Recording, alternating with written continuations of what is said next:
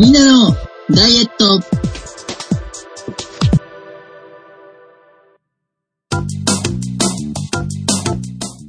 この番組はマイボディのトゥーマッチなファットのグラデュエーションを迎えたいあなたのためのダイエットバラエティです。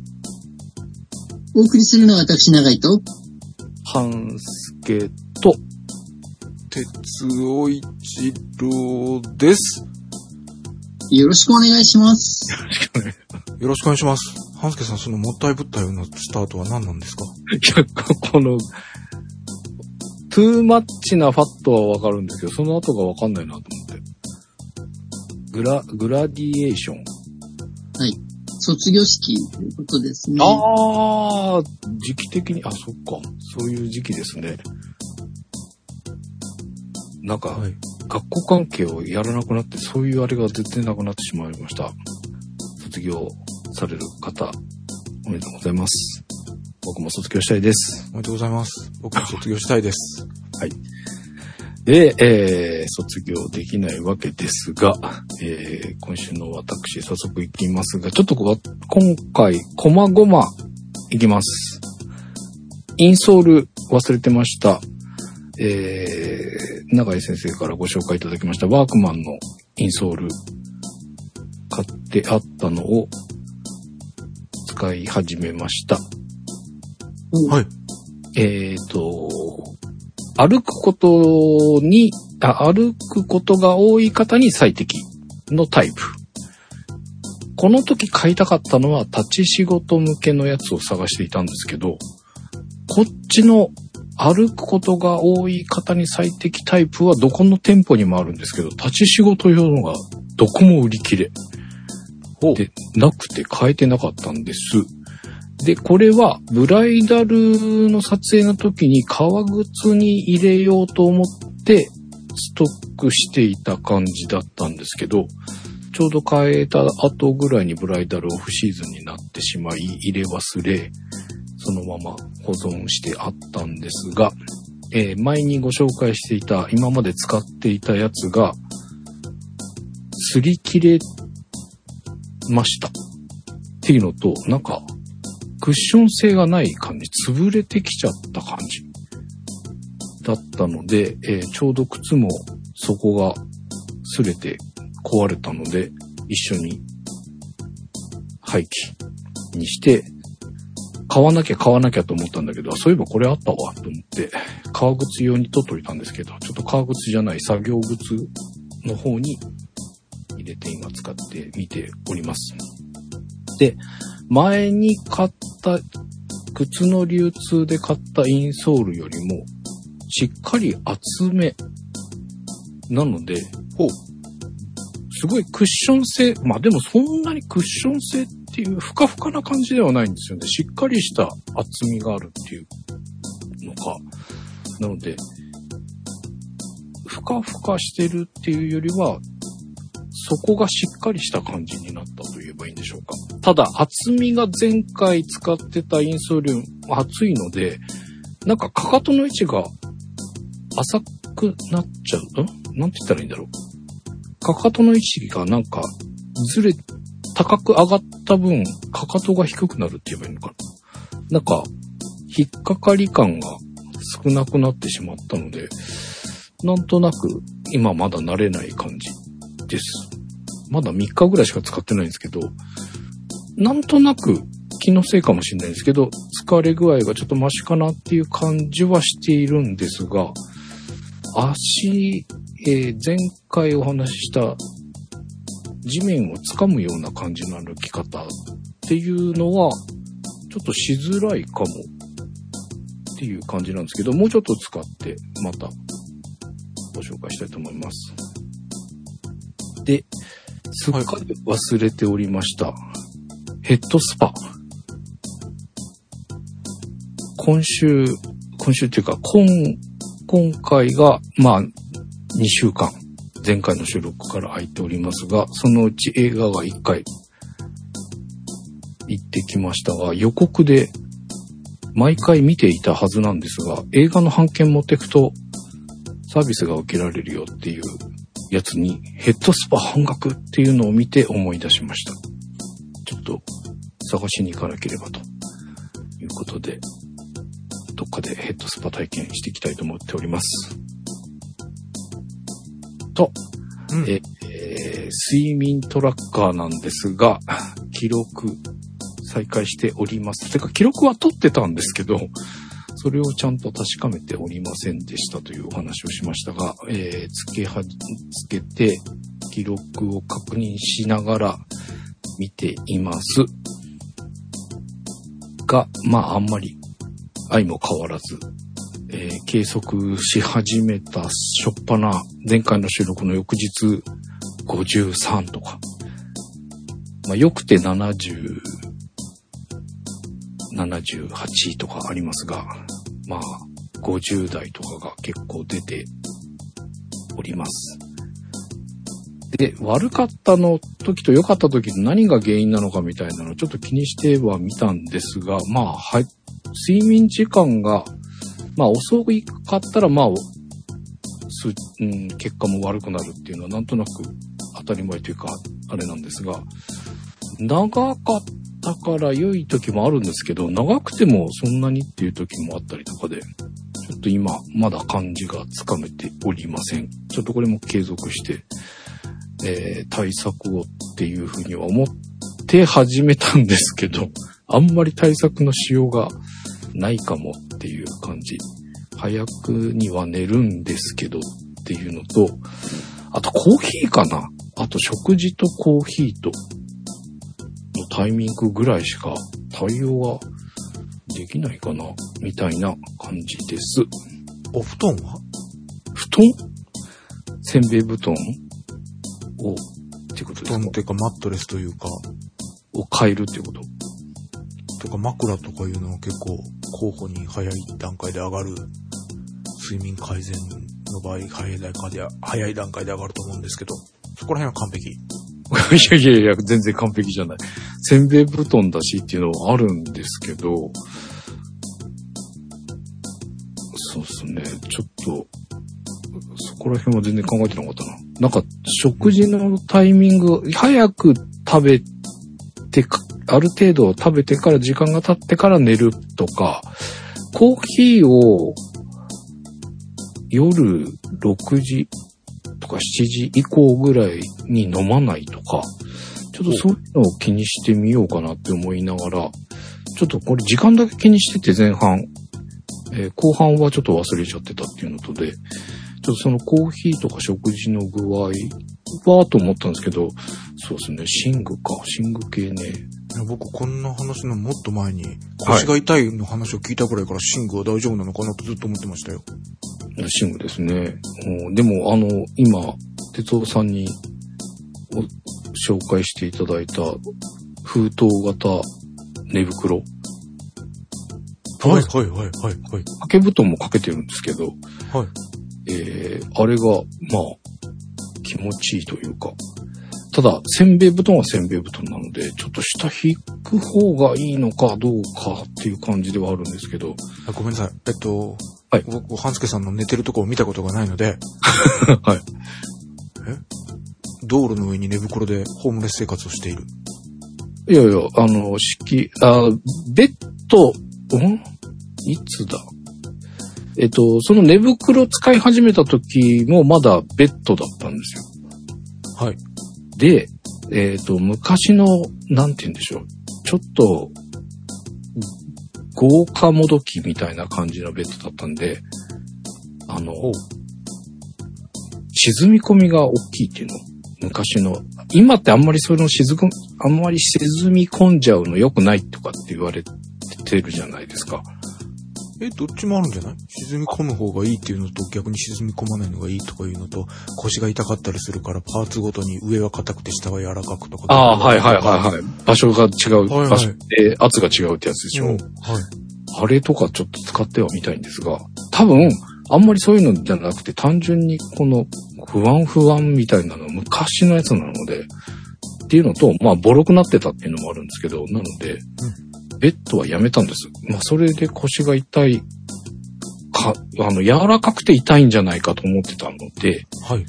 今マットレス引かずに普通に敷布団引いて、その上に封筒を寝ぶさい。床、畳？床？あ、フローリング的な床？ああ、いや、えっ、ー、と、絨毯。フローリングの上に絨毯があってってことですか？です。はい。はい。その上にマット引かず敷布団敷いて、はい。えー、封筒、寝袋引いて、毛布かけ、あ、じゃない。掛け布団かけて、その上に毛布かけて寝てます。ただ、布団がそんなにいいやつじゃないので、薄、薄いなっていうのはあるんですけど、でも変にクッションあるより腰にはいいのかもなって勝手に思って、そのまんまなんですけど。うん、なんか腰に悪そうだと聞いて、うん。半助さんの具合とかで違うんだろうけど、もし僕がそれだったら、うん。なんか床に寝てる感がして痛いだろうなという気が。おすすめした、うん、あの、寝袋もそんなにふかふかなやつではないので。うん。薄, 薄いですね。もうちょっと厚いやつ買おうかなって考えてたぐらいですけど。はい。本当のキャンプだったら多分、あの、凍えます。凍えるタイプですよね。ですですです。十何度ぐらいしか耐えないやつですよね。耐えられない。そうそうそう。そうそうそう。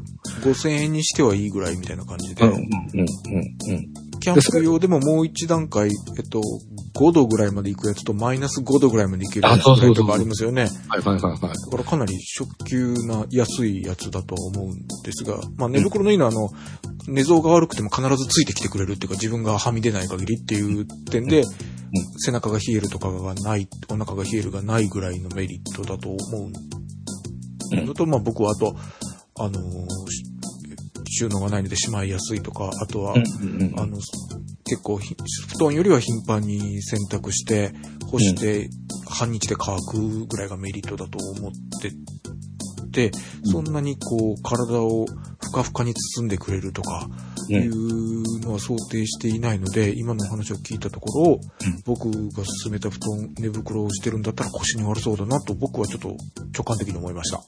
なるほど。はい。マットレスとか引いた方がいいのかな。ただあんまり沈み込むタイプは僕ダメなような気がするのですが、ちょっと寝具も含めて。てか寝具、寝具の可能性を考えてなかったっていうことにちょっとびっくりした。そうですよね。だけど。長井先生、寝具の可能性を当たる方が普通多くないですか？あんまり普通って言いたくないけど。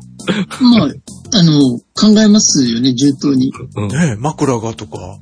そう。でもね、なんか、あ、はい、まあそうですね。うん、枕は一回変え、でもね、枕は、どっちかっていうと好みがあれかな。偏っちゃうかもしれないですけど。っていうとこです。えー、なのでちょっと、まあ、記録をちゃんと見てっていうのと、あ、そうだ。前回、哲夫さんがご紹介してくれてた通知のやつ、うん、僕も出てました。はあ、ただ、単純に一定で出てるのかと思ってたんですよ。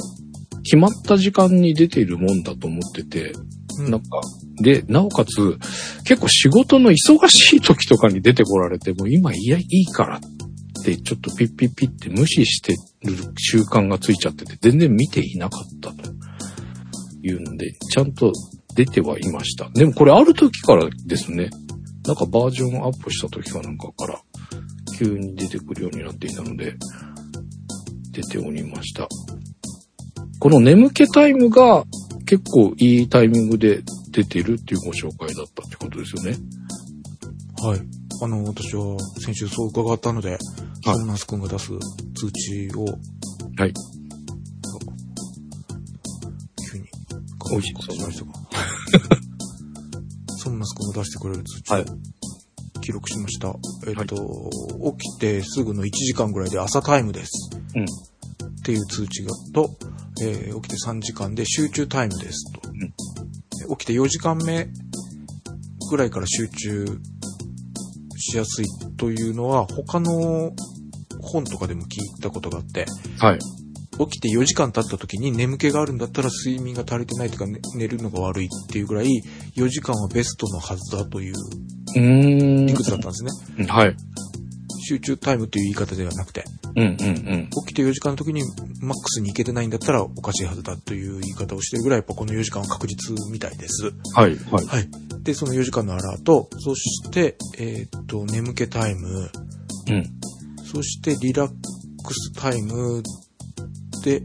えー、リラックスしてそのままうまく睡眠してねという通知が来てくれます、うんうんうん、でその時間帯のさんじゅっぷんまえに通知が来るということです、はい、じゃあ半助さんとソムナス君はきちんと通知を出したのに、うん、半助さんが見てあげてない上に、あれ俺のとこ仕事してないよみたいな言い方をしたそう、まずこの朝ちゃんとソムナスさんにごめんなさい後でしときなさいちゃんと、はい、このね朝タイムは多分移動、朝の通、まあ、いわゆる通勤時間中なんですよ。うん、で、なんか、メッセージとか仕事のあれが来てるのかと思って、へってこう見るんですけど、いや、違うやん、これ、今、いい、いいわ、今いいわってなって、この集中タイムは、まさしく、すごい、午前中のピークの時間なので、またうわってきて、なんかお客さんかなって、ふって、いや、もうええってや、ってなって、この眠気はなんか見てた記憶あんまりないんです。それ俺に言わんであなたのそんなのてでリラックスタイムもなんかし忙しい時になんではみたいな感じになっちゃってなんかタイミングをちゃんと一生懸命してくれてるのをなんか私が無限にあれしていただな。だから点数下げられるんじゃないの？ちゃんと見ないから点数上がるわけないやろみたいな。ふざけんなよって、ちょっと低くしたくなるんだよね、点数が。っていう、えー、状態だったので、ちょっと点数稼ぎになんか、まあまずソムナス君のやるのをちょっとちゃんと見てみたら点数上がるか試してみたいと思います。で、今週運動ですが、えー、ストレッチ筋トレ。じゅうよっかかん中じゅういっかいなのでまあごかいずつぐらい週ごぐらいはっていうのはまあ目標クリアとすごい。でウォーキングじゅうよっかかんのうちきゅうかいということで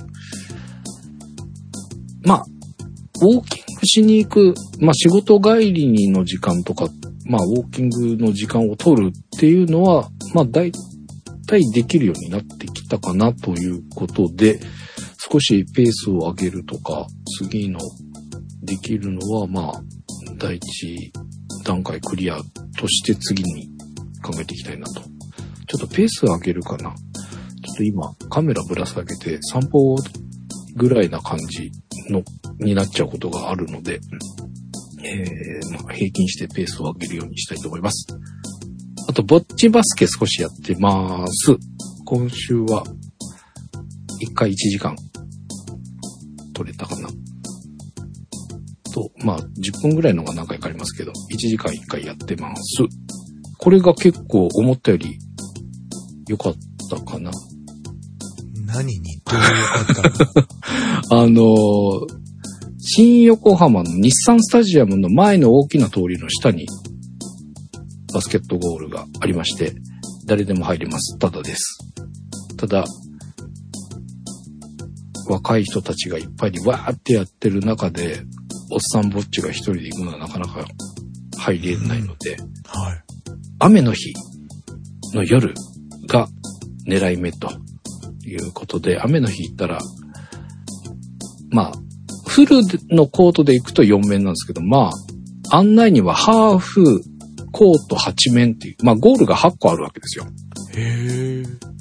で、えー、っと、雨の日、今回行ったら、僕以外は、ハーフコートいち面、ふたりかさんにんで、なんか若い子がやってましたけど、しかいなかったので、まあ他に誰かが来ても、譲らなくても大丈夫みたいな感じだったので、気兼ねなく、みっちりいちじかん、やりましたけど、まあ、シュートの練習みたいな感じのイメージで行ったので、あんまりゼーハーすることもないかなと思っていたんですが、やっぱりシュート外れればボール飛んできますから、それを取りに走っていくとかしていくと、はいはい、もういちじかんで結構汗かくぐらい雨降ってて夜でさ風も強かったから結構寒かったんですけど、もう終わる頃にはしっかり汗かいた感じで動けたので、ウォーキングも続けますけど、このぼっちバスケ雨降った日はここに行こうってちょっと思いました。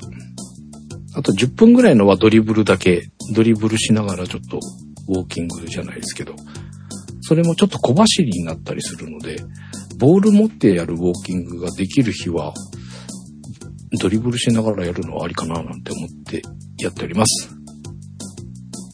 はい。今日今日の半助さんの情報は全てなんかこうどんな気持ちになって聞けばいいって言ってるんだろうというなんかどういうリアクションをしたら半助さんが輝くんでしょうか。いや、ぼっちバスケ誰か一緒にやってくんないかなっていう。哲夫さん今度一緒にやりましょう。絶対嫌です。ダメ。あのぼっちバスケの時に足つったりしないんですか？醤油せんべいをください。隣のバスケの若い子にすいません。醤油せんべいを巡ってくださいとか言ったりはしないんですか？あ、もう、あ、いや、あの久々にやって気づいたんですけど、バスケットボールって引っかかるんですね。あのネットから落ちてこなくなる時があるんですよ。ありますね。ゴールネット。まあ、それはありあります。バスケットのゴールのところ、ネットあるじゃん。ネットに半助さんがスローしたら、うん、半助さんの肥満がボールに移ってボールが太くなったから、ネットあのゴールリングにガチャンとはまってしまって落ちてこなくなったってこと？そうそうそうそうそう。えー、本当なの？落ちない時があるんですよ。で、最初さんじゅっぷんぐらいは全然なかったんですけど、入るとスターって入って、うわ、気持ちいいわ、やっぱシュート練習楽しいわって思ってやってたんですけど、はい、さんじゅっぷん過ぎ、後半ぐらいかな。なんか、ドーン、まあ、ボードに当てて、リングに当たって、なんか中途半端にくるくるって回ってから落ちたりするパターンあるじゃないですか。はいはいはい。ズボーって入るんじゃなくて。はい。た時に、はい、下に落ちてこないんですよ。あれと思って、最初気づかなくて、下、あれ今、ボール落ちた音しなかったよねって思ったら、落ちてなくて。はい。うわってなって、どうしようって思ったんですけど、とりあえずジャンプして、触れるかしらと思ったら、ギリ指先がちょっとかするぐらいなんですけど、それで叩き落とせた、叩くっていうか、だから指引っ掛けて、引っ掛き落とせたっていうの。はい。で、事なきを得たんですが、まあそこから何回も途中引っかかっちゃって、結局ごかいぐらい引っかかったのかな。最後に思いっきりジャンプしないとやっぱ引っかからないので、それを何回か繰り返しているうちに最後一瞬ピキってなりましたけど、まあでもその山登りで足つるとかいうあれじゃなくて一瞬だけねっていうのはありました。でも、まあギリと届くんだまだっていう、ちょっと嬉しいような、でもギリなんだっていう悲しいような、そんなようなぼっちバスケでございました。でも非常に楽しいので、今度一緒にやりましょうということで、今週の数値でございます。はい。前回の計測がにじゅうさんねんにがつとおかの計測です。体重が はちじゅうろくてんはちキロでした。はい。今週にじゅうさんねんにがつにじゅうよっかの計測です。はい。体重です。じゃあはちじゅうななてんなな れいてんきゅうキログラム の増量です。お疲れ様です。お疲れ様です。体脂肪です。前回ご紹介した体脂肪が にじゅうろくてんよんパーセント でした、はい、今週の体脂肪率です。はい。じゃん にじゅうななてんゼロ れいてんろくパーセント の増量です。お疲れ様です。お疲れ様です。お疲れ様です。えー、ウエストです。前回ご紹介したウエストが ひゃくにてんごセンチでした。今週のウエストです。じゃん。ひゃくいってんご。なんか数字はでかいけど、いってんゼロセンチメートルの超特大減量です。おめでとうございます。おめでとうございます。またさん桁ですけどね。うん、まあ、ただ、今週は、ちょっと、はちじゅうきゅうキロって、あ、きゅうじゅっキロが出てんのか、一回。ちょっとなんか、高止まりが続いていたので、はちじゅうななで増えてはいるものの、ちょっと、僕的には、あ、ちょっと戻せたっていう感じだったので、プラス れいてんきゅう なんですが、はい、ちょっとほっとした今日の計算。きゅうじゅうからさんキロ近く減ったんですね。そうですね。マックスがきゅうじゅうちょうどっていう日があったので、はい、まあ、さんキロいかなかったですが、にてんさんキロぐらい。マックスからすると落とせたので、ちょっとほっとした感じでした。はい。で、まあ今週、全体的なとこでいくと、えっと、まあ、なるべく早くに食事を済ませるっていうのをなるべくしなきゃって思いながらなかなかできていないんですが、まあ、祭日があったりとかっていうのもあったのと、ちょっと仕事の関係で早めに戻れたりとかして、何回かできました。で、その翌日に体重が少し落とせている感じがあるので、まあ量ももちろん少なくする必要はあるんでしょうけど、前の日早く食べるってすごく大きいのかなという感じが今週。すごいですね。あの、収録しているにがつにじゅうよっかの前日のにじゅうさんにち祝日は はちじゅうきゅうてんにキロなのに、にじゅうよっかでにキロ、にキロ近く？うん。ここが いってんご か。夕飯が早いんですよ。で、やし、あのー、おやつとか、もう食べないで行って、お昼も今回減らしたので、多分、早かったのが大きいのかなって。量的には、まあ、少し、控えめっちゃ控えめにはできたんですけど、まあ、あと夜食の寝アイス的なものとか、カップラーメンとかをしなかったっていうのもあるんですが、それで結構、あとどこだったっけかな。えっと、じゅうくにちの日曜日も、まあ、外仕事がなかったので、まあ、早い時間に食事済まして、いってんいち ぐらい落ちてるんですよ。おっていう、なんか、やっぱ早くに食事を済ませて、そこから夜の間にあんまり食べないのって結構大きいのかもっていう感じがした週でした。なのでちょっと夕食の時間をちゃんとこのネタ帳に控えて、翌日の体重との関係をちょっと次の収録の時まで記録を取ってみようと思っています。で、野菜をしなきゃっていうのは今週はいまいち。まあ食べてはいるんですけど、もうちょっと積極的に取れないと良くないなっていう感じでございます。で、先ほども言いましたが、ムーバレックス エスイーアール 筋トレストレッチに関しては、えー、週ご以上戻せているのでクリアと。で、ウォーキングなんかのペースも戻ってきてるんで、次の目標としてはやっぱあれですか、心拍数を気にするとかそういった感じになりますかね。それ今僕聞かれてますか、はい、あ、すいません、長井先生。いや、あの、食べるものを考えた方がいいです。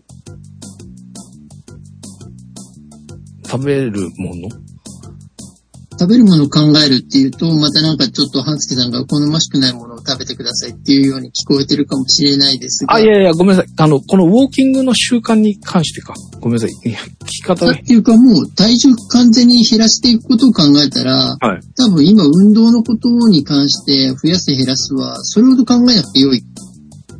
あ、はいはい。と思ってます。はい。というのは、今週多分ウエストが落ちてるのは体を使ってることに伴っての生活だと思うので、うん、なので、まあ、あと体重っていうことを考えたときに食べるものを考えましょうっていうお話をしたいっていうことなんですが、はい、ただまあそんなに難しいお話じゃないです。はい。パンスケさんは炭水化物と脂質、うん、油だったら、うん、どっちを取りたいですか？炭水化物。ですね。ですよね。あ、でも脂質、そうか、でも、どっちも多い。いいんですよ。ご自身の取りたい、取りたい方で。好みとして、こっちの方が好きだなっていう方で。炭水化物でしょうか。でも僕が炭水化物って言ってるものって脂質も一緒にセットになってるような気がするんじゃないですか。まあ、まあ、代表的な。大体まとまってるもの多いんですけどね。ただあの、もう本当昨今の体のことについてでお話しすると、はい、むしろ油取った方が痩せるって言われてるんですよ。ええー、あ、そうなんですか。僕も見た。えーはい、昔と違って特定の油じゃなくて、もう脂質っていうのは取っても、むしろ痩せられると。え、それはなんか以前ご紹介した、えっと、オリーブオイルだとか、そういったことを難しく考えなくてもだと思っていただいて。へえ。ただ、はい、その分炭水化物っていうのは従来にも増して、うん、説得力があるぐらい体重増やしますっていうお話です。うん、おはい。なので、積極的に油を取ることは良しとしても炭水化物を控えたら体重落ちますよねっていうお話です。えー、あー、そうなんですね。もちろん程度問題っていうのはね、もちろんあるとは思いますが、うんうんうん、ただ意識の仕方として、うん、例えば極端な話、うん、とんかつとチョココロネだったらどっち選ぶだろうって考えるみたいなお話ですよね。ああ、なるほどね。はいはいはいはい。でチョココロネの方が危険ですよって考えるっていう。うんうんうん。あと半助さん、咀嚼はしたの？あ、って言ってないけど。そうですね。すみません。咀嚼はえーとしてないから太ったのかなとちょっと思った。実施やってみたっていうのと。いや、まずそうだ。まず前回俺、あ、覚えてたんだと思ったけど、あの、あのー、収録の時は僕もテンパっててよく分かってなかったんですが、後で編集する時に慌てて聞いたら思い出したけどやってないって、結局やってない言うかって、その時に突っ込み突っ込んでたと、フラストレーションがすっごい溜まってた。多分九州からガオーって叫んだと思う。すっげえやってないことをもったいぶって言ってたなと思って。なんでその時に分かったやろって思って。いや、これ、いや、わかりました。あのね、まず、じ、覚、まずその思い出す思い出さないは多分大きいんですよ。本当に忘れちゃって、今回でもやっぱ全然忘れてたわっていうのが何回かついてるんですけど、でも前よりはマシになります。で、ちょっと甘めですが、やったら丸。で、やって回数増やせたな。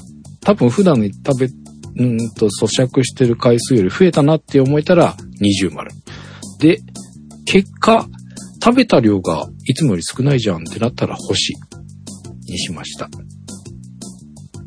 で、あ、あ、あの、咀嚼した結果、食べた量が減らせたらってこと？はい、はい。はい、はい、はい。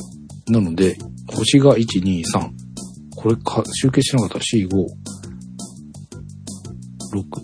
確かにネタ帳にところどころ星がありますが。なな、はち。じゅうよんかけるさん のうちはちです。で、えっと、咀嚼の回数というよりは、前回も言いましたけど、頬張らない。要は、いっぱいを回数増やす。口に入れる回数を増やすって言えばいいんでしょうか。小分けにするって言えばいいんでしょうか。っていうのは、なんとなくできてきつつあります。ただ、さっきも言いましたけど、忘れちゃう時があるので、もう、この数を入れる量を少なくするっていうのを、もうとりあえず、習慣づけようと。今のね、あずけさん、あなたはね、はい、気づいてないかもしれないけど、あなたね、はい、ほとんどのこと忘れてるんよ。だから自分の記憶に頼らない仕組みにしませんか？このままだったらまた今年もいっぱいいっぱいでいっぱいいっぱいででまんまで終わっちゃうよ。なんかな。だから、通知なりをうまく使えばいいじゃない。デジタルデバイスをいっぱい持っていらっしゃるんだから。あー。そうっすね。どうどう自分は覚えられないという前提で組んだらいいじゃない。うん、そうですね。どう、うん、今頃気づいたか。いや、これがでも、どうなんだろうな。うーなんかね、食事の時にやっぱ考え事してることが多いなっていうのが、ね、だったら食事の前でしょ。食事いう風に変えていけばいいじゃない。食事の前。食事の前に洗うとか出るようにするとかさ。ああ、うーん。でもあなたの意志の力に頼ったらまた同じじゅうねんを過ごすよ。そうかね。あ、でもそうかねぐらいしか思ってないんだよね。うーん、いや、てかこれも食事の前のアラートっていうのが具体的にイメージしづらいなと思って、あの、うん、うん、毎日同じ時間に食べれればいいんですけどね。うん。そうそう、わかるよ。どうしようかなっていうのでちょっと今はっきり言えないところではあるんですけど、えー、まあ減らす方法はちょっとなんとなく、まずスプーンで食べる系のものは簡単に減らせられるっていうか、あの、まあ、すくう時点でスプーンだと半分に減らすのが分かりやすいじゃないですか。今まで普通にスプーン全面使ってたのを半分しか使わないっていう感じで。おう、すみません、僕があんまりスプーンで食事をすることがないので。え、カレーライスとか。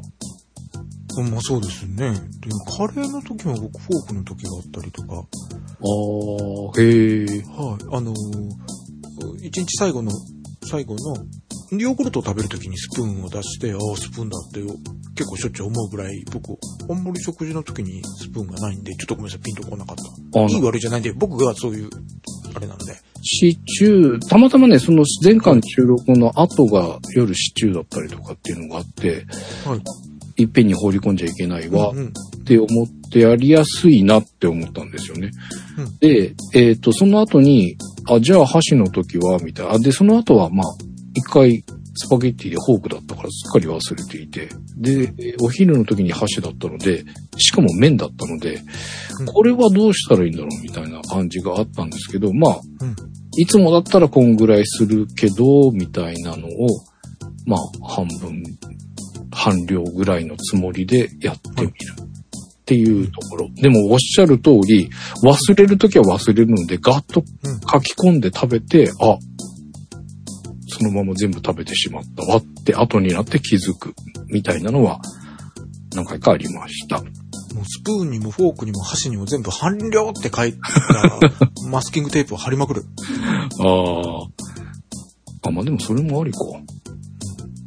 ちょっとその半量にするっていうのが多分噛むっていうところで言うと、まあ、えっと、これまでもやってきた、例えば水菜とかだと結構自然と噛めるとかっていう、噛みやすいものはなんとなく把握してきているんですけど、噛み、飲めちゃうみたいな食べ物の時にどう噛むかってなって、ちょっと単純にカチカチするのが僕的には難しいなっていうのがあったので、小分けにして回数増やすっていうやり方を聞いて、これはいいかもっていうふうに思っております。なのでちょっと量で数を増やすっていうのを次回も継続して。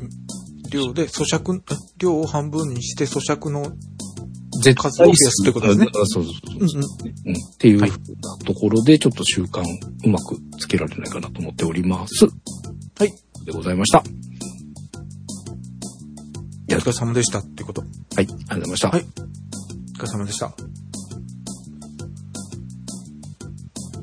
じゃあいいですか、僕。よろしくお願いします。はい、よろしくお願いします。哲夫です。はい、えー、なぜ強気に言えたかと言いますと、えー、私は咀嚼をほぼ全食いけた。よー。って言いながらちょっと自信が急になくなったぞ。じゃないかな。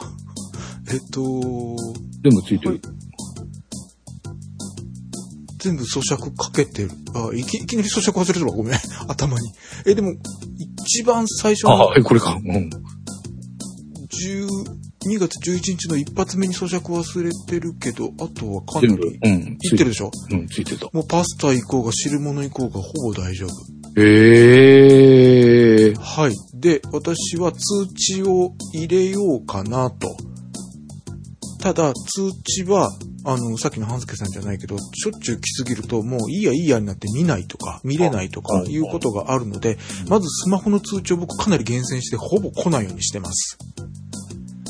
ほうほうほうほうほう。はい。もう通知は本当に大事なやつだけで来たらパッと目が行くっていうやつだけに基本しています。うん。で、えー、っとこの咀嚼に関して仕事用のやつに仕事用のタスク管理ソフトに咀嚼を出すのはちょっと嫌だなと思い、うんうん、え今ちょっとプライベートの買い物用とアプリを分けたんですね。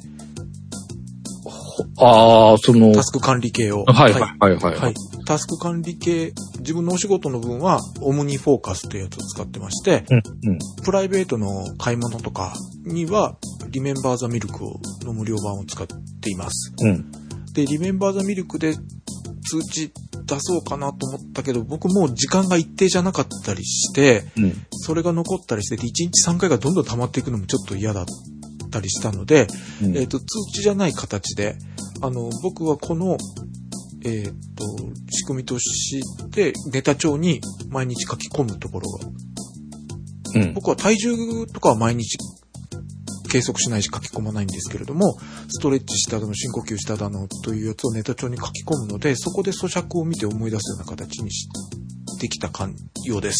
あー、だからかなりもう最後まで咀嚼いけてるでしょ。うんうんうんうん、えー、っと一応食べる前にこれを見て、でさらに写真を、あのー、今まではまとめて後で追加とかしてたんですけども、極力もう食べた時にここに書き込むことで前の食事の咀嚼を出すというような感じにしています。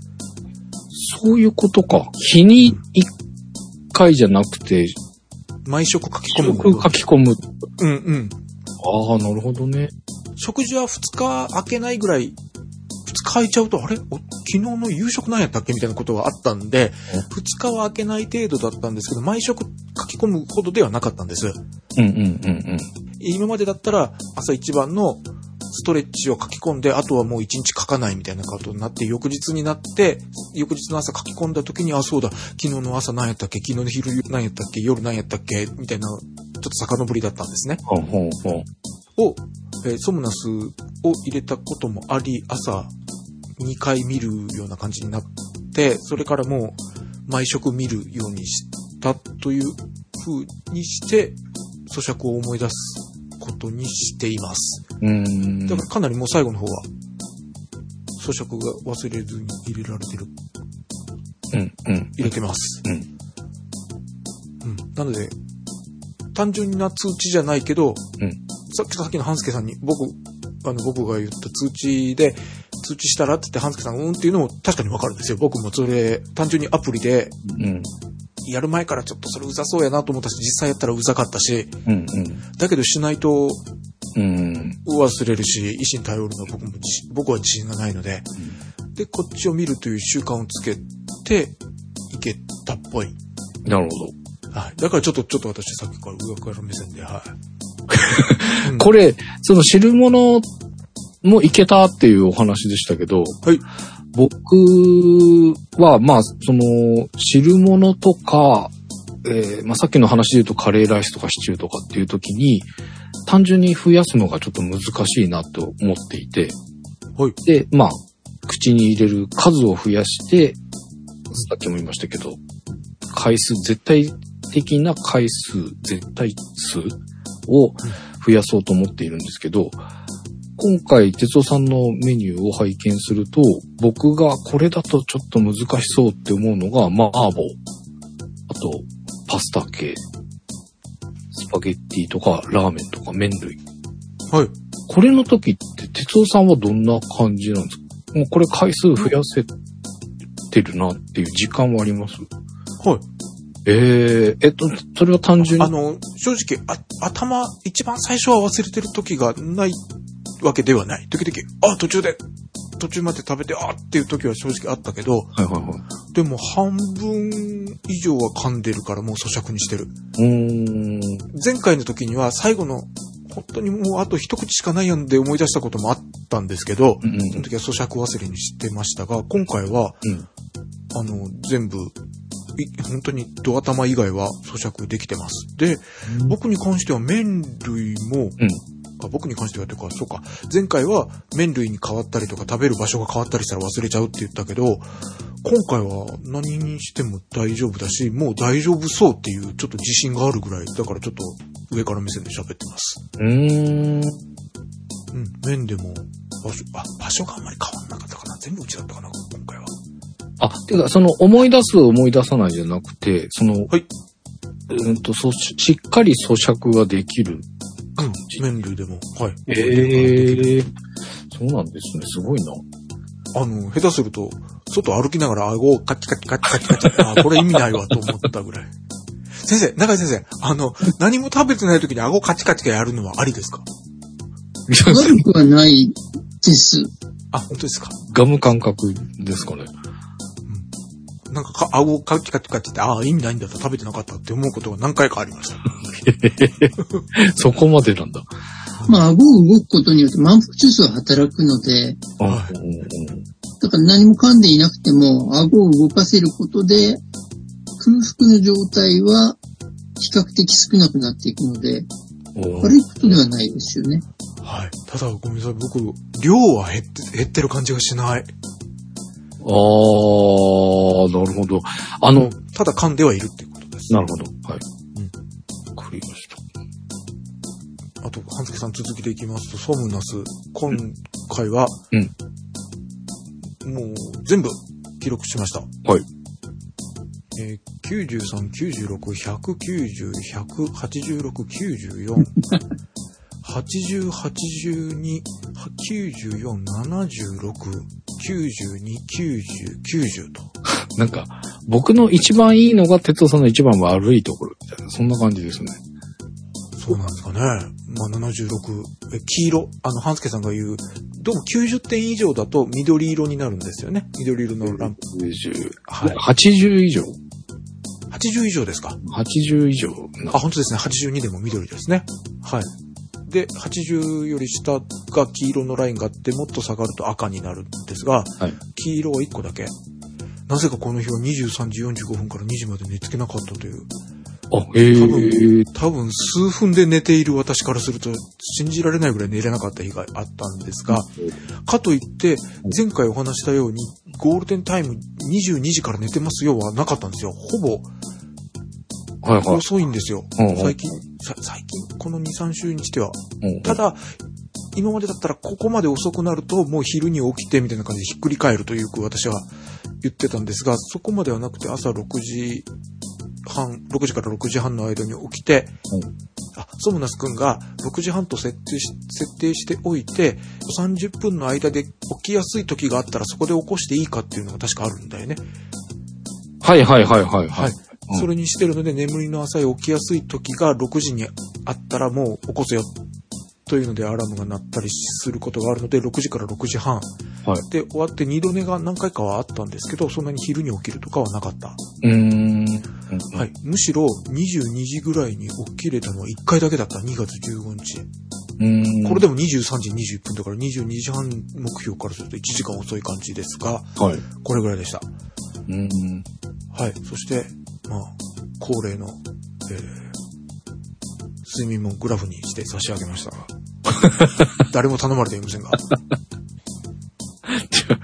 高グラフが高い。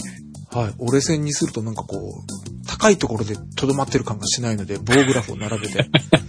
それでもやっぱちょっと悪いので、ずっとトレンドとしては下がり気味ではありますが、うんうん、あの前回とかいろいろのこれまでの感じからすると、今回こんだけ緑ですけど、うん、ひゃくほとんどないでしょ？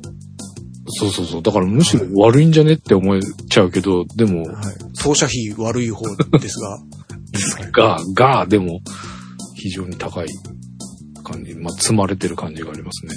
うん、ここも含めてね、僕やっぱシングはないですかねと思うんですよね。はい、えー、っていうのと、もう一つ言うと、僕がこの睡眠スコア、ツイッターで上げたところ、あの、クリラチとかでも活躍されております、ヤンマさんからコメントいただきまして、はい、ごじかん台でもはちじゅうこうはん出るし、さんじかんぜん後でもななじゅうちゅうばんぐらいは出るということなので、うん、長さだけじゃないような気がするよっていうようなコメントをいただきました。ありがとうございました。けど、さんじかんでななじゅうってちょっと僕からすると全然信じられないっていうか、そんな出ることもあるんだってなると、やっぱり時間だけじゃないだろうなっていうのも分からなくはないんですが。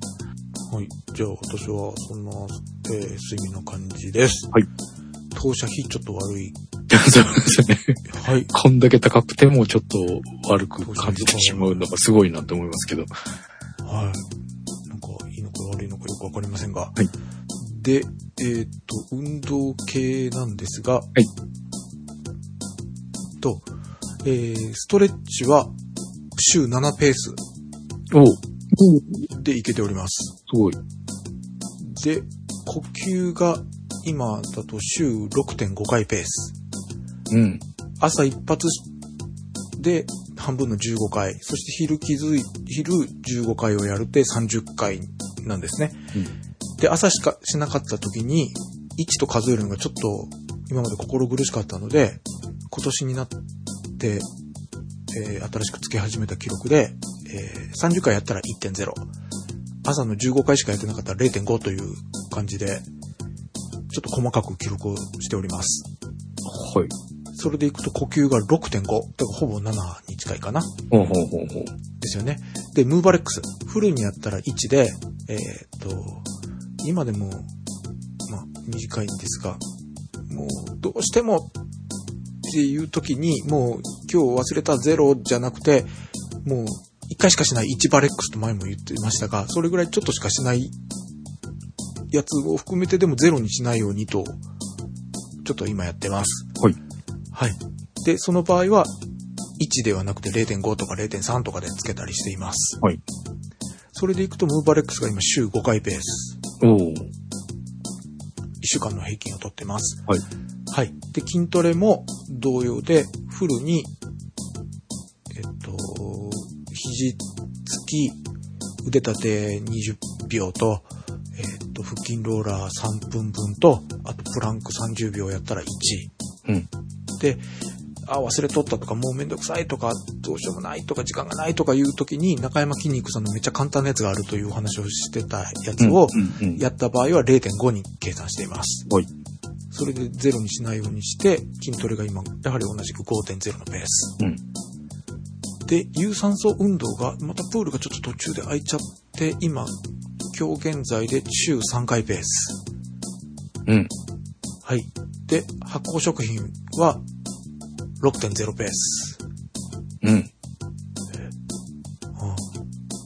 いちにち、ヨーグルトを在庫を切らしたっていうのがあったので、それが響いてしまったと思いますが、もういちにちだけです。はい。はい。で、咀嚼。うん。咀嚼も、えー、っと、いちにちさんしょく全部咀嚼ちゃんとやったら いってんぜろ、うん、でにかいにしょくしか咀嚼きちっとしなかったら れいてんろく みたいな感じでやって今 ろくてんさん のペースです。おお、ほぼほぼだ。はい。でストレッチを朝今やっておりまして、はい、でえっとストレッチの内容が股関節。はい。朝起きて、まず一発目に、マットレスの上にあぐらをかくようなイメージで座って、足のひらとひらを合わせて。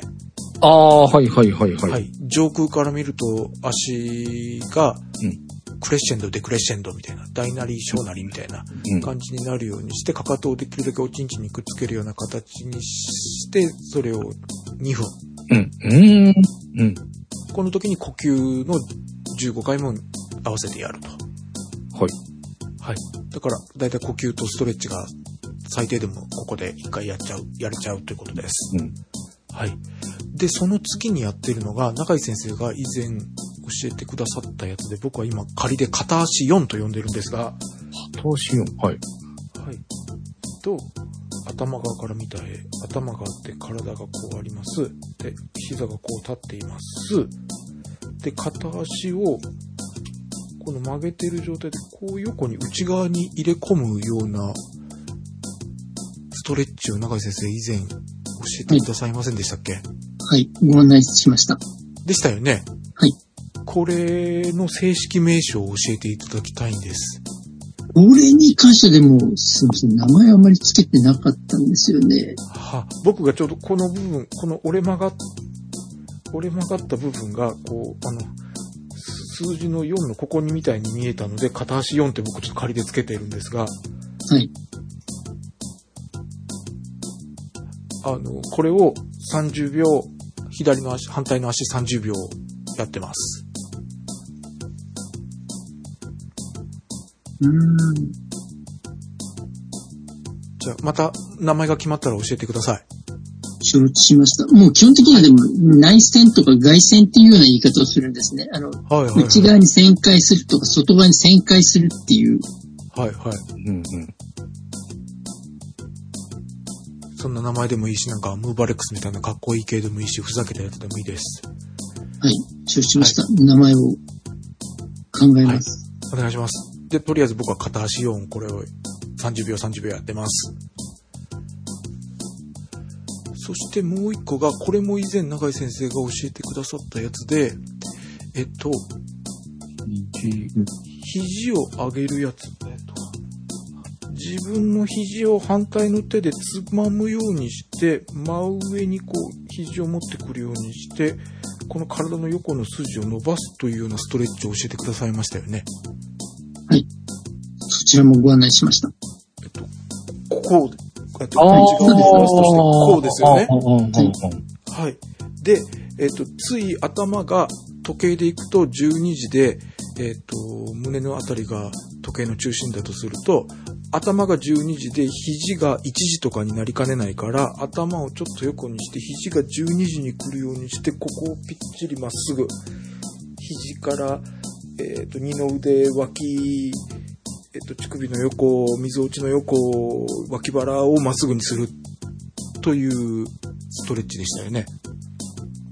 願わくばのこの肘が天井を向くような形にしていただけると、はい。より良い。それでその、もうずっと天井に向けていられるように、残った腕の方でキープするような形で。はい。これ、永井先生質問なんですけど、はい。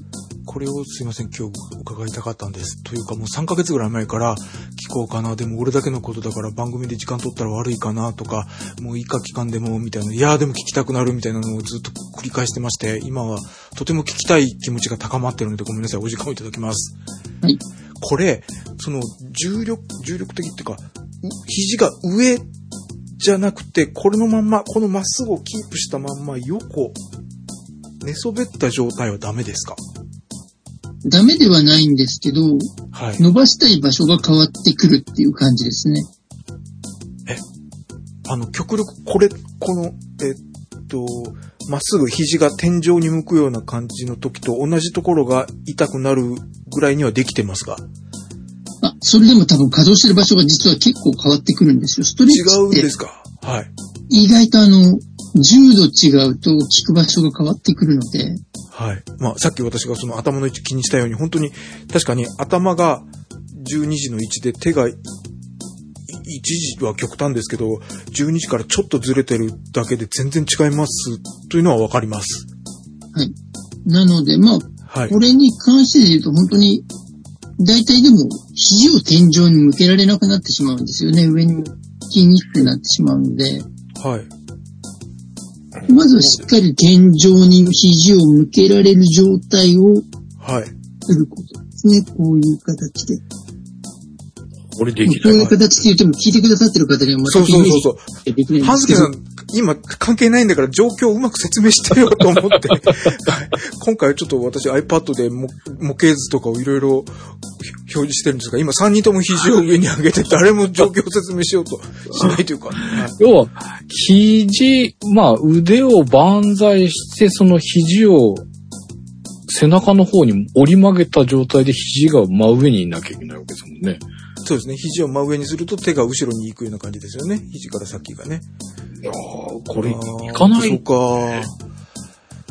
いや、あの、永井先生、これですね。僕、ここで、こそ、今言ったところ、あの、箇所が伸びてます。で、これを寝てる状態で、真横にペタンとマットレスの上にします。うん、で、そうすると、えっと、肘のこのストレッチをしながら、あと僕、昔お話しさせていただいた腰のストレッチ。うん、はい。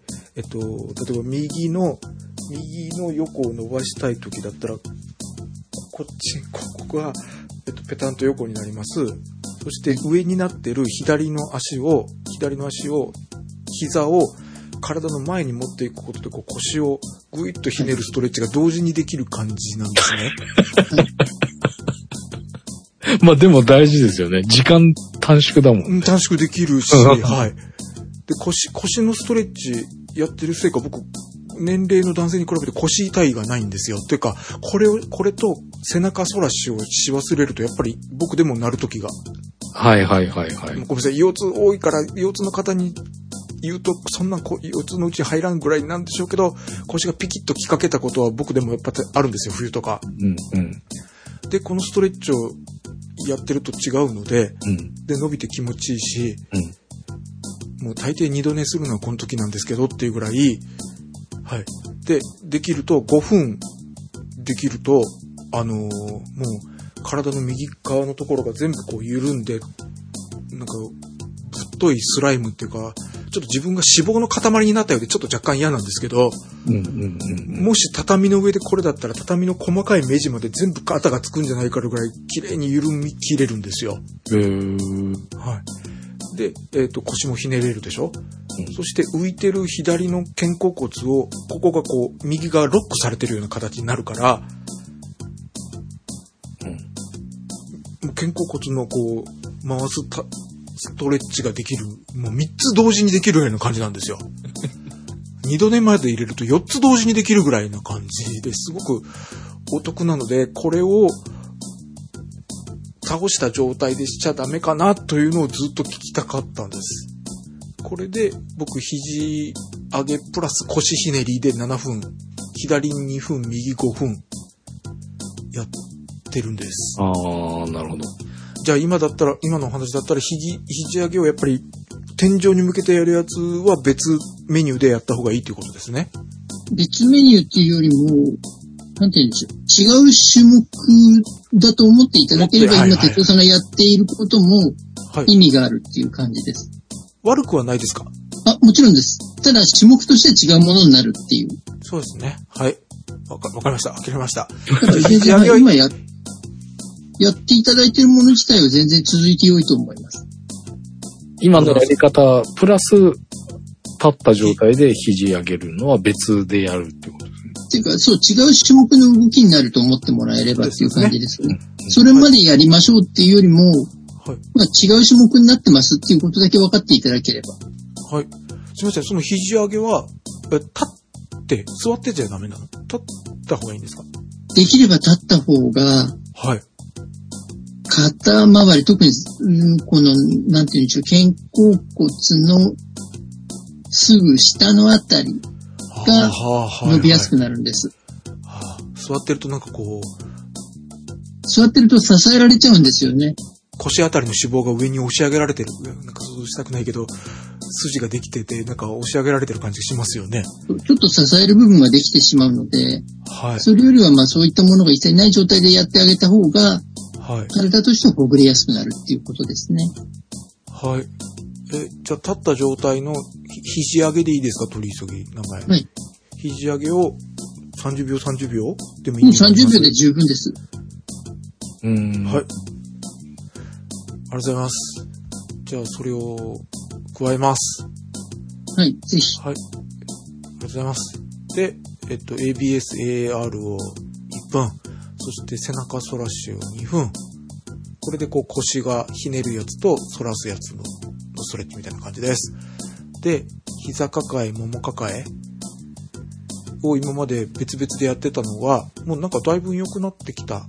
かといって何もしないとやっぱり歩くときに一歩出る伸びが違うので、えっと、永井先生が教えてくださった膝を、膝を抱えるやつ。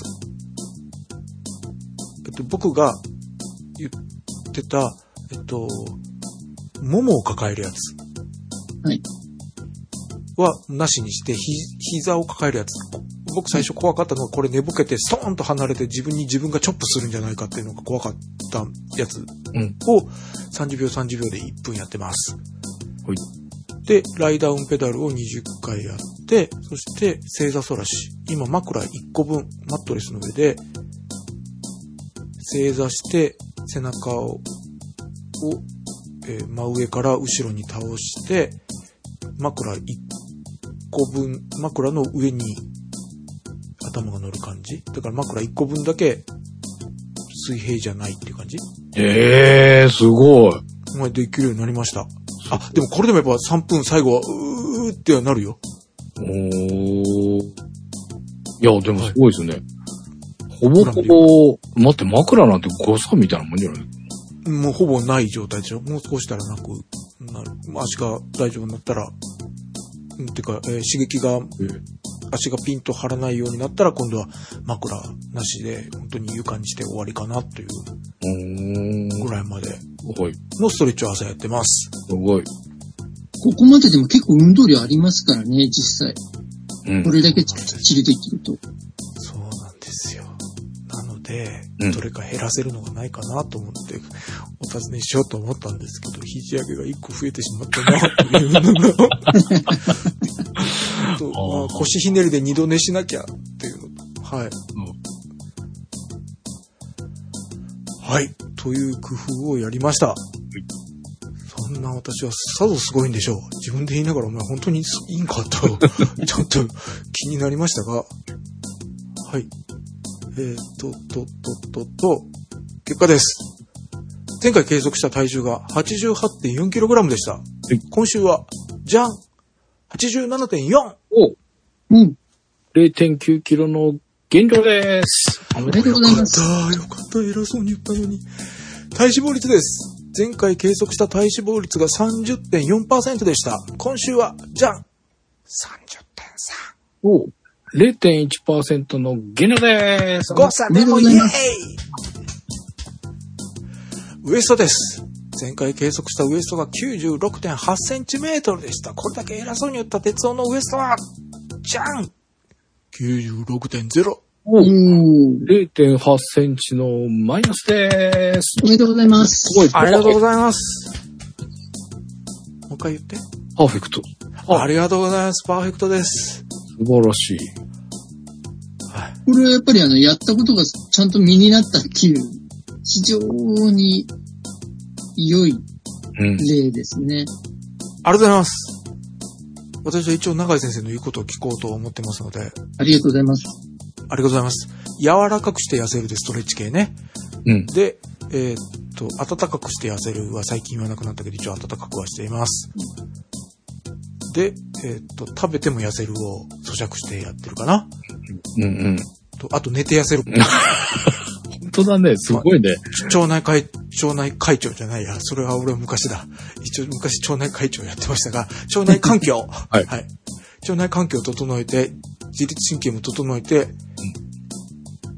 寝ると、うん、で痩せるという永井先生の優等生になりたいなと思って。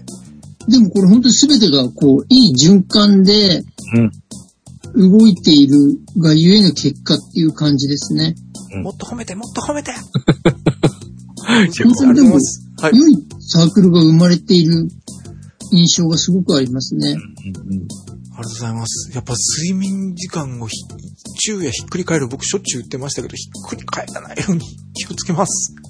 そう、あの、ひっくり返らないと、体を使ったことの成果とか、フィードバックされやすいですよね、数字に。ああ。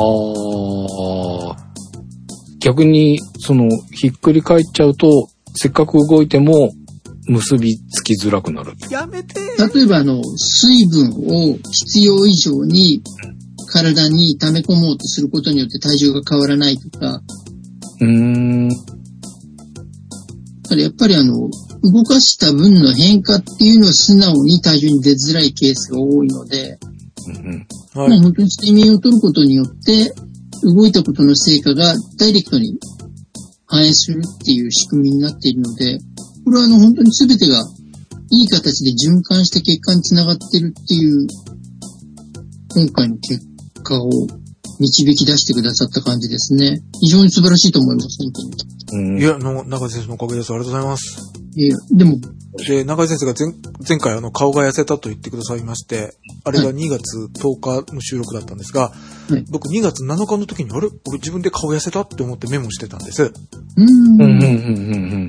でいくと、プール、去年のろくがつむいかから行き出しまして、にがつなのかまで、なんときゅうかげつ。おー。きゅうかげつ経って、まあ、正確に言うとはちかげつといちにちなんですが、はちかげつといちにち経ってやっと成果が出だしたのかなと。おー。あの、この番組の中で永井先生が唯一失敗したと、永井先生失敗しやがったなと思ってるのは、鉄尾に第一シーズンの時にさんしゅうかん動けば成果が出るから頑張ってって言われながら、さんしゅうかんで出なかったやん、さんかげつかかったやんと、ちょっと若干根に持っておりましたが、それからじゅうねん以上年を取ると、さんかげつじゃなくてきゅうかげつ、プールにカッと成果が出なくなったんやなと。おー、いやーでもすごいな、そんだけ続いてるんですね。いや、あんまり続いてないよ。っていうか、しちがつの終わりに成果が出らんってストライキをした俺はバカかと、今になったら張り倒したきだよ。じゅうねんまえでもさんかげつかかったのにいっかげつちょっとで出るわけないやんかって、この時の私に言いたいですが、覚えてますか、ス ト, ストライキ、成果が出らんって言って、あのしちがつはほぼ休みなしに全部行って、うんうんうん、成果が出なかったんでふてくされたいちにちストライキがあったんです。はいはいはい。こんないっかげつじゃなくて、あんたもう半年後やないと出らんばいと。いやー、でもじゅうにがついちがつスカスカでしょ。まあここはねあるんですけど、でもまたにがつ復活してるじゃないですか。まあ、いや、こんだけプール続くってすごいなと思って。いやいや、成果が遅いんだよ。きゅうかげつだよ。あー、いや、でもこっからじゃないですか、一回出始めたらみたいな感じがしますけどね。どうなんだろう。あとは多分逆にきゅうかげつかかって自律神経が整えることに必要がかかったっていう可能性もあります。ああ、なるほどね。ある程度体を動かせることによって、そこの部分の回復に一役買ったっていう可能性はありますね。うんうん。極端な話、自律神経って戻すのすごい時間がかかるんですよ。へえ。あ、そうなんですか。やば。そうだよね。人によっては、あの、本当にさんねんとか普通にかかったりとかしますから。やば。だから、これででも継続する運動習慣が生まれているがゆえに、比較的早く整ったっていうことも、可能性としてはかなり考えられますね。これ、運動習慣があると言っていいんでしょうか、こんな。いや、もう。いや、これはあるんじゃないの。もちろん、大いに、大いに普通に口にしていただいて。いや、本当にこのプールはすごいと思う。こ、これですよ。今年に入っててさ、グイーンゼロに行って、やっとちょっとしゅうさんですよ。いや、でもしゅうさんですよ。だから週だからね。うん。うん。それはすごいじゃない。非常に順調だと思います。はい、ありがとうございます。素晴らしいと思う。ちょ、この、この転化したのを無駄にならない。はちかげつといちにちかかってやっと転化したのを無駄にならないように。あと、ちゃんと食べながら痩せられてるっていうことの大きさですよ、やはり。はい。それに関しては我慢ができないというのをひっくり返して開き直っておりますが、そこはもう、はい。しっかりいただいております。で、ほら、普通、痩せるっていうのは大体食べる量を減らすっていうことが、付きまとうものじゃないですか。それがだから食べるっていうことに関しては、一切スタイル、もうもちろん食べ方に関して若干変える部分はあったにしても、食べてる内容等々が変わらないのに痩せてるっていうことは、それ以外のアプローチが成功したっていうことですからね。はい、噛んでます。いや、だってこれ、メニューだけ見たら、ふと、太りそうな感じもするけど。顎を鳴らす音が上手くなったでしょ。もう次獅子舞になろうかと思っておりますが。懐かしい獅子舞とか自分で言ってびっくりしましたが、はい、次の就職先は獅子舞に行こうかなと思っております。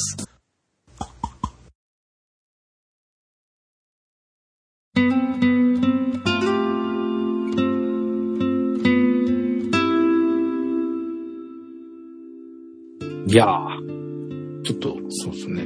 なんかいろんなものがバチバチっとはまって、なんかいろいろ伏線回収してすげえ成果がこの後どんどん出てきそうな気がして恐ろしいです。恐ろしくないですね。恐ろしくはないです。悪くもないです。はい、えー、これから次週以降もどんな数字が出てくるのか楽しみでございます。ということで、今週も最後までお付き合いいただきありがとうございました。この番組ではダイエットのお悩み、動いた自慢、ご意見、ご要望などお待ちしております。送り先はダイエットアットマーク p-scramble.jp またはポッドキャストステーションスクランブルホームページのトップあるいはこの番組のバックナンバーページにメールフォームのリンクがございますのでそちらもぜひご活用ください。ということでお届けしましたみんなのダイエットにひゃくごじゅうごかいお相手は半助と鉄尾一郎と長井でした。ではまた次回ありがとうございました。ありがとうございました。ありがとうございました。